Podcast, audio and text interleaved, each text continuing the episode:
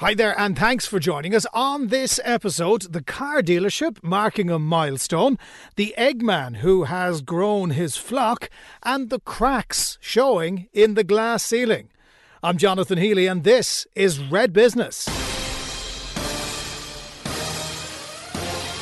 Red Business, Cork's exclusive business podcast. Now, we've already started playing our favourite game while driving around as a family, which is spotting the new Regis. Now, I've only seen a handful so far because, for obvious reasons, we're not driving around as much as we would. But there are two one ones out there, and my next guest is responsible for putting a lot of them there. And it's a very big year for his family's company. Uh, John Lehane of McCrew Motors and Lehane Motors, how are you? I'm very well, Jonathan. Thanks for having me on. So, 50 years since McCrew Motors first opened. Now, you weren't around at that stage, I'm presuming, were you? I wasn't, thankfully, no. Um, I it, it, it, was founded by my father and two other gents, uh, John O'Farrell and Michael McSweeney, in 1971. Uh, it became a Toyota franchise in 1975, and I suppose it's been trading away fairly well since, thankfully. Um, I would have joined it full time in '99, um, so I'm I'm in the business, I suppose, 21, going on 22 years. Um, would have done summers, I suppose, when I was a young fellow, but um, f- full time from '99 onwards. Yeah, so I mean, it is a, in many ways, a traditional car sales operation. You have a franchise. Uh, in your case, it's for Toyota and uh, for Lexus, certainly on the airport road. You sell their cars, but you have to bring your own individual skill and flair to it. I mean, if your dad sold cars, did you get your skill from him? Um, I, I suppose I would have got some skills from him. Um, I don't know whether they'd be they, wouldn't be what you'd come you come across in a modern day uh, learning. well, the, the, to be fair, the industry has changed a lot over fifty years, hasn't it? It has, yeah, it has, yeah. Um, definitely, this, the, the skill set uh, acquired by him back in the day would have been would have been slightly different. Um, I suppose that my, my background is I'm an accountant by trade, so I would have gone through that that form of training. And when I joined, I, I joined in as an accountant, so I wasn't, I suppose, directly involved in the sales day to day myself. Um, you know, I'd be selling away to, to, to friends and acquaintances of mine, but um, my, my background was more the, the numbers, I suppose. Oh, Kabir, I, would much prefer to deal with a salesman than an accountant if I was buying a car. The accountant would give you no leeway whatsoever, uh, and, and negotiation is half the battle. Um, now, we, we'll talk about the current state of play in just a minute, but given that the company has been around a long time and is in its second generation, it's weathered storms before. I mean, if it got through the 70s, the 80s, the big crash a decade ago, and now, I mean, you, you've seen it all and you've seen everything that can go wrong in an economy and how to trade through it. Yeah, definitely. I suppose I've always thought of the, the motor industry as as more of an exaggerated form of what goes on in the economy you know, we, we, we just get bigger cycles of what the general economy is. So if the economy is going well, we can be going very well. If the economy is going badly, we can be on the floor altogether. So um, we do seem to, to, to get a more exaggerated form of the cycle. Like I suppose, yeah, we like the last the last um, crash in 08 09 particularly tough in the motor industry. You know, it went from uh, I think in, in 08 there was something like 160,000 cars sold. In 09 it was 55,000 new cars sold. So it was a spectacular crash. Um, mm. So you know you, you weather something like that, you, you become you become more used to um, tough times and you can maybe take them in your stride a bit more. Certainly there's challenges. Now there's all, like I suppose there's always been challenges in the motor industry. There's always changes going on you know, you'd Brexit. But, but there's some there's something different about this though, John, and and it's the fact that it's not everybody has been impacted the same way. Uh, there are people who have worked through, and there are people who have a lot of savings. Um, they're yeah. just not overly keen on spending them just yet. So, it, it, has that helped uh, insulate you in some way, knowing that uh, it's not like the last time where everybody was impacted. There are people who want to buy cars, there are people who want to upgrade their cars, and they'll be coming through your door again at some stage in the next few months. Yeah, no, definitely that is that is the case. Um, I suppose like if we call this lockdown number three, in lockdown number one we were more or less totally shut. And at the time, you really didn't know where you were going. You didn't know when you'd be opening again, and you didn't know what level of business you would have. So, you know, I was looking at all my used stock going, geez, what's going to happen with all this? Um, we were lucky enough in that we opened we opened for after sales in the first wave of things coming back on the 18th of May. We opened for sales on the 8th of June. And once we opened, we got very busy very quickly, which was uh, reassuring, particularly in used cars. But I suppose even in new cars, we would have had in July, where you have your second um, reg plate coming along, we would have had a normal July. The only difference really was probably car hire. That wasn't there this year. Um, so, you know, what the decrease you would have seen in the motor industry last year probably wasn't as bad if you took the, the car hire out. So definitely um, big demand for used cars last year, and we, we would anticipate that again. And like you like you're saying, I suppose people do have the few bob. They're not booking the holidays. Um, they're not going yeah. out for the meal at the weekend. So, um, and, uh, yeah, and, and they, might very well decide to upgrade their motor instead. The other factors that you, you were kind of hinting at there, you mentioned the B word, uh, Brexit. It's possibly a good thing for you guys because I know from speaking to people in the motor trade, the cars coming in from Britain, and we had become a bit of a dumping ground for the diesels they didn't want. Um, they're all going to be subject now to a lot of extra VAT and other taxes. So that does, are you happy now that 2021 will see the back of that? That you're not going to see massive imports anymore from the UK? Yeah, I think that is the case. Um, like there's going to be tariffs on the used cars, even even though the Brexit deal uh, that was done at the last minute gets rid of tariffs on most um, most custom between the UK and Europe. It doesn't do it on the used cars because they're not seen to be originate un, unless the car originates in the UK. It's going to be subject to a 10% tariff, and there's very few cars originating, as in manufactured in the UK. So, for example, a German car or a Japanese car that's being imported now from the UK will be subject to 10% tax on top of VAT, on top of the NOx tax. So, yeah, I would think it will it will pretty much do away with imports. Mm. Uh, they had like they've grown, they've grown threefold, I suppose, since 2016.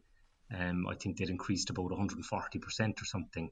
So they'll probably fall back down to maybe what was there maybe in 2015 pre pre the Brexit, yeah. pre the exchange. Which, which, which again is, is probably pretty minimal when you think about it. The other massive cultural shift, and I suppose this is probably going to be the defining thing for your industry in the next decade, is the transition away from fossil fuels, burning dead dinosaurs to, to get you from A to B, and the transition to electric. Now, uh, one of your brands, Lexus, has been pretty much ahead of the curve on this for quite some time. Toyota is coming along with it now.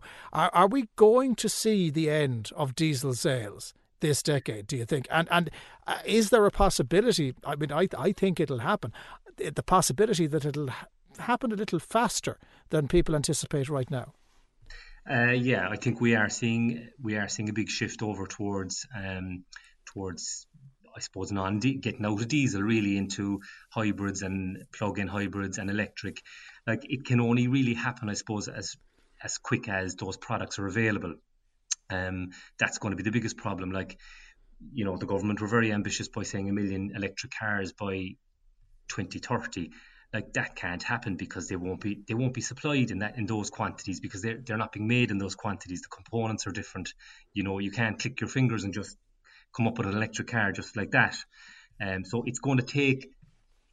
It, it will. I think the, the customer will shift over, but it, they can only shift over to what's available to, to purchase. So I don't think it's going to go full electric that fast. I think hybrids uh, and plug-in hybrids are going to be probably the answer in the short term. Electric will yeah. be a part of it, but it's it's still not. It's it's going to take a while. Um, so, look, you are entering the 50th year. Have you much plan? I mean, it's very hard to plan a birthday of any kind uh, in the current environment. Um, uh, uh, what have you got uh, planned for the next couple of months to celebrate uh, the 50th anniversary of McCrew Motors?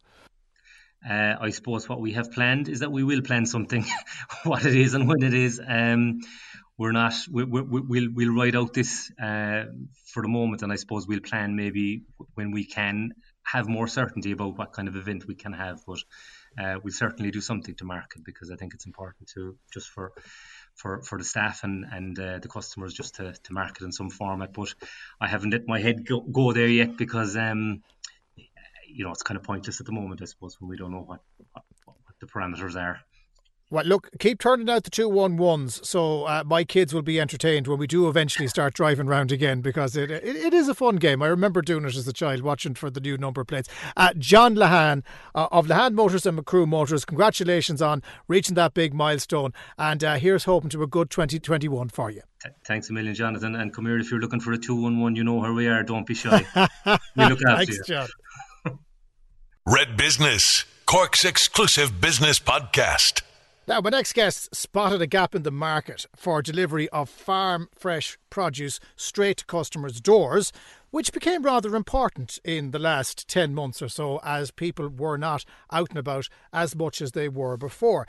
It's a great story, and I'm delighted to be joined by the co founders of Farmsy, uh, Carmen and Michael O'Sullivan. How are you, lads? And you're very welcome to Red Business. Hi, um, Jonathan, and Happy New Year, and thanks for having us on the show. Appreciate it. Yes, thanks very much, Jonathan. Delighted to have you on. Now, you're down West Cork, is that right? That's right, yeah. We're just outside Bandon town. Okay, and I, I it, it says here, and I'll read it up because it, it, it looks wonderful written down. The whole thing began in 2018 when you had three hens and a cockerel Henrietta, Mrs. Brown, Mags, and Willie. Now, uh, you, you've managed to grow uh, the flock a little bit since you had the four of them, haven't you? Absolutely, uh, Jonathan. Yeah. Um, so basically, um, we had an honesty box outside the, the door, and uh, local people were starting to buy eggs off us, and it kind of just grew from there. And um, we got in some more hens then, and um, I started going door to door in Kinsale, and people just started buying them off of me, and word of mouth got out then, and uh, just basically, I suppose it took off from there and you know it's gone from strength to strength after that Yeah, and it really took off last year um, when the first lockdown happened, and uh, Michael's customers were asking if he was able to source other product produce. So uh, we knew some great local producers, uh, vegetable producers, and organic meat producers. So we approached them, and they were all very, very willing to help us. Okay, so you were able to spread that love a little bit. At one stage, you were being referred to as the Eggman, Michael. Now, I don't, I can't tell from here whether you have hair or a hat or what you have. But how did the owl Eggman name sit with you? ah yeah it was, it was kind of cute i suppose with the kids saying to their parents when i come to the door and they'd say the eggman the eggman's outside the eggman's outside and you know it was sweet like and that was before covid kicked in like you know Yeah, well, you see, we years ago we did have the milkman and we had the bread man. I, I, we still have the freezer man. I don't know if you have one yourself, a fellow who comes and, and sells us frozen food. So the egg man makes sense. Now you you've expanded the flock, as I said. How many laying hens have you got right now, Carmen? Oh, we'd have about a hundred hens now, over a hundred hens, um, and we've added ducks as well. So we're branching into duck eggs. They're they're very popular. Right, and again, I, the management of this, if you had started so small, and it was only 2018, so it's, it's not even three years ago, uh, you, you'd had to build up somewhere to keep them and, and make sure they're safe, because I'm sure the Foxes of Bandon have you well marked at this stage as somewhere where there's a good dinner. Did you have to put a lot of, uh, of infrastructure in, Michael, and, and build a lot?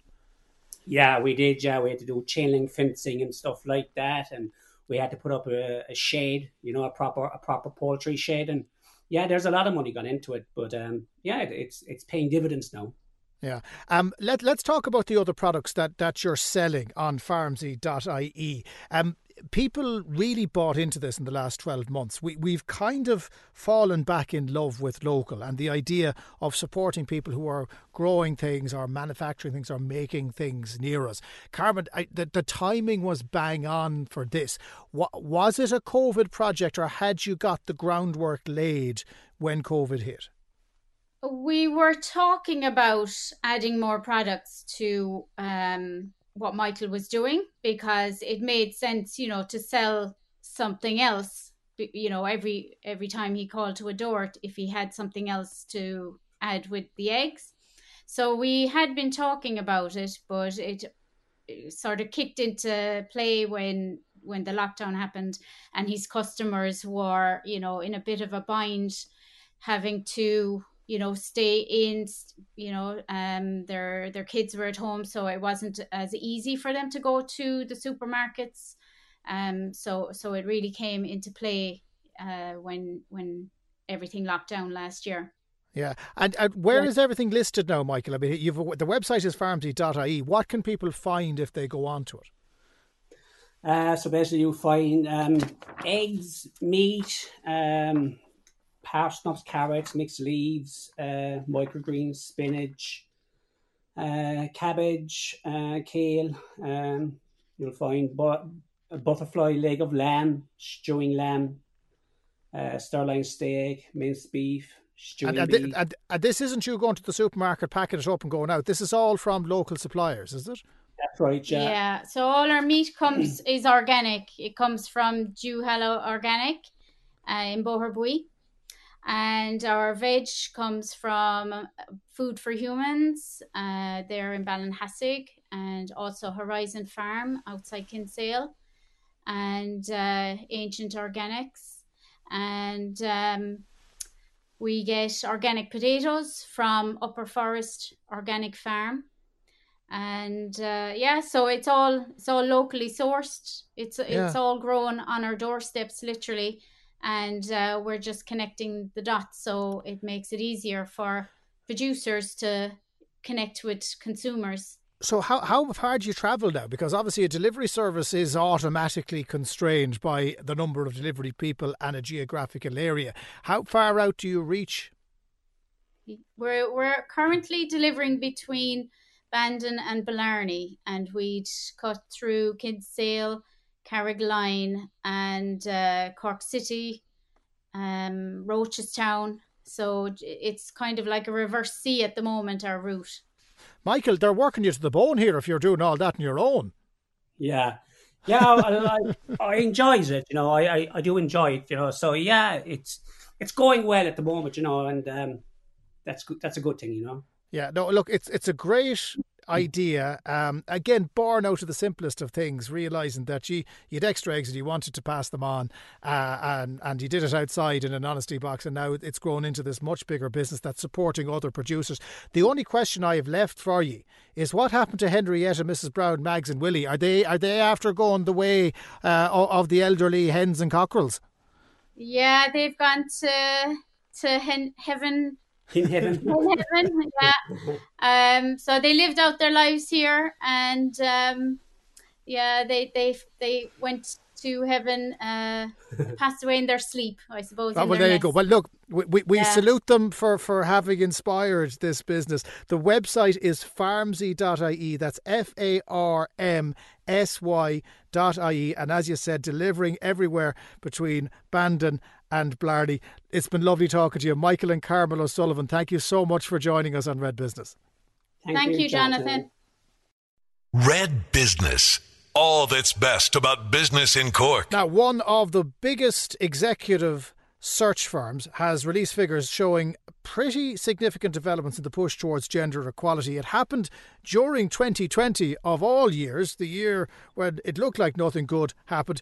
Maybe something good did. With me now is the managing partner at Odgers Berndtson Ireland, Mark O'Donnell. Mark, how are you? Great, Jonathan. Thanks very much. Hope you're well. Uh, I'm very well, thank you. Um, lots of changes last year. The recruitment sector was up and down. I mean, you guys deal with the top end, so the directors on the boards and the chief executives and the C level officers. Uh, what kind of a year was it before we get to this particular issue? It was a surprisingly good year, Jonathan. To be perfectly honest with you, um, you know, January, February was, I suppose, pre pre pandemic in Ireland, and then in March there was a real sense of nervousness about what's going to happen to the market. But uh, we then saw uh, activity held up. Um, organizations outside of maybe a six week period, kind of end of March to April, you know, really picked up. And I had the sense they need to keep growing, keep doing things. So, actually, very good year overall, thank God. So, um, it, it, it kept up well. Yeah, and, and that's good because I suppose a lot of the companies that you're dealing with, the impact was less than it was in other sectors. So obviously retail, hospitality, they all took massive hits. But your bigger companies, your multinationals, your foreign direct investment, they all kind of kept going, which is a real example of this twin track economy that we have right now. Some sectors doing very badly and other sectors not impacted hugely by COVID 19.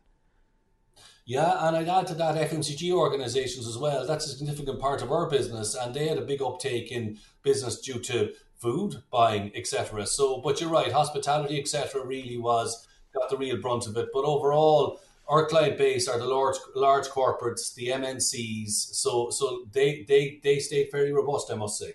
Now, the reason we're talking to you today is because this gender equality issue has been a big problem at the upper echelons of Irish business. So you had the traditional uh, stereotype of the board being pale, male, and stale, and arguably in this country, white. There were a lot of changes last year. There was. It, has been great. Uh, I, I, think you know there's been a this has been going the right direction for quite a while now, driven by things like the thirty percent club and other initiatives like that. And we certainly decided to get on board with that a couple of years ago. And we felt that if we're going to get on board, we're going to try and make a real difference. So you know we started out really trying to make at least all of our shortlist thirty percent female. Uh, and you know we've been lucky in that we've gone much further than that now in 2020, which has been great. So it's continuing on that good work. You, have managed to put more people into senior director roles, and and the pendulum swung. This was the first year ever, I think, that you put more women into those positions than you put men. Is that right? Yeah, yeah. I mean, that's a really, really interesting stat. So, uh, of all our chair and non-exec director placements, which we had a very substantial number last year, fifty-three percent of them were women um, which is fantastic. Now, a, a lot of that credit goes to the organizations themselves. They are putting pressure and they're talking to us about making sure their boards are diverse. And then it's our job to find those people to put them on the board. So it's a collaborative effort.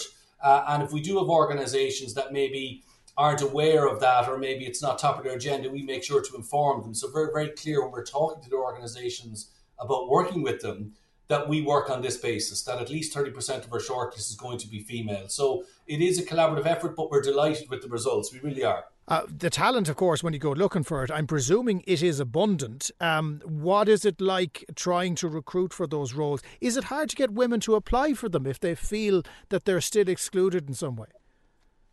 There, there, there's a couple of things. I, I, I think there, there, there is the big issue you have is that um, because there hasn't been a lot of females coming through to these non-exec director positions, they are lacking a little bit of experience. And what you really need with the client is to say, you know, somebody has to give them a go and put them on a board because they're eminently qualified outside of that. Generally, they have had fantastic careers. They're in senior positions in executive roles. Um, so what you need to do is educate the client as to the capabilities and skill sets they'll bring to the board. So once you do that and they can clearly demonstrate the skills and capabilities, then the fact they haven't done it before dissipates. And that's really helping, I think.